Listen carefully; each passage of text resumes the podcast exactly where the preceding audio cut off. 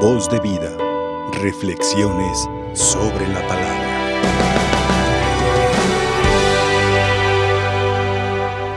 Estamos iniciando el primer día de esta semana mayor, Semana Santa. Y en la primera lectura escuchábamos cómo el Señor a través del profeta Isaías nos presenta al mero mero, al Mesías, al buen pastor, a nuestro redentor. Dice, a mi elegido, a quien le he dado una misión y lo hará sin declinarse, bien firme, para implantar la justicia, para enseñarles muchas cosas y para abrirles la puerta de la gracia, de la salvación. Es así pues como iniciamos esta Semana Santa, también con este Evangelio en que San Juan nos presenta este, esta página interesante de Jesús visitando en Betania a sus amigos, a su familia misma, es decir, a esa familia de Betania de Lázaro, Marta y María, donde él cabía, donde él tenía la casa abierta, donde él podía llegar en el momento que él lo quisiera. Estamos pues iniciando una semana llena de misterio, del misterio del amor de Dios. Y el misterio no se puede explicar, no exige explicación. Más bien es para saborearlo, para contemplarlo, para vivirlo, como lo vivió la familia de Nazaret que eran amigos de Jesús y que le abrieron su corazón, le abrieron sus puertas de una manera incondicional, sin cuestionamientos, sino con obediencia y con mucho amor y servicio. Creo que esta experiencia de la Betania la podemos experimentar todos. Hoy me decía un sacerdote, es que voy con unos amigos le digo, te vas a Betania, ¿verdad?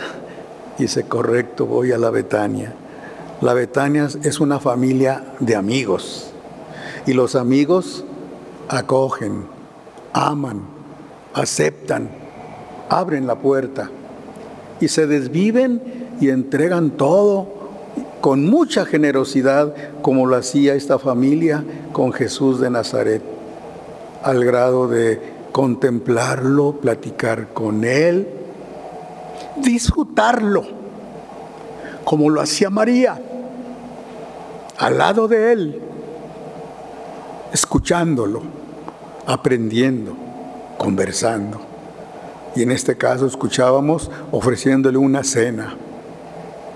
Y ofreciéndole, pues no creo que solamente todo lo mejor, que sería poco, sino hasta un perfume muy valioso para un hilo de los pies.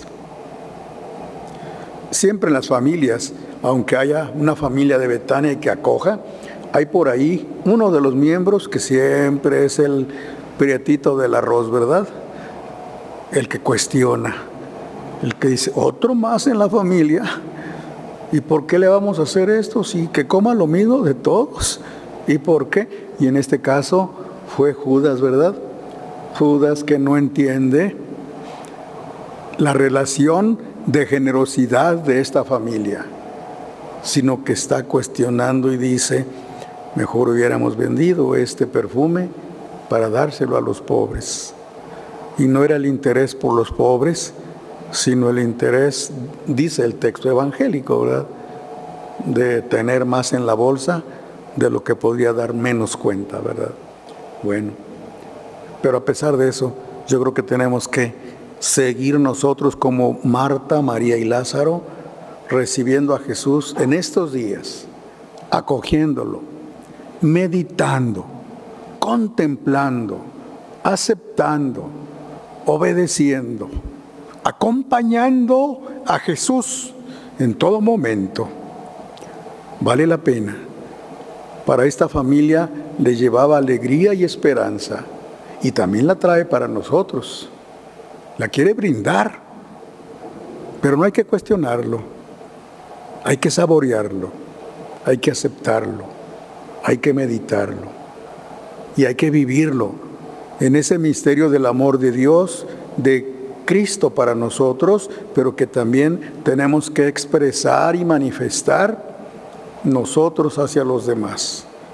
Que ojalá pues con la gracia de Dios sepamos todos estos días caminar al lado de Jesús, admirando, contemplando, saboreando, agradeciendo, viviendo y compartiendo este misterio del amor de Dios con los hermanos.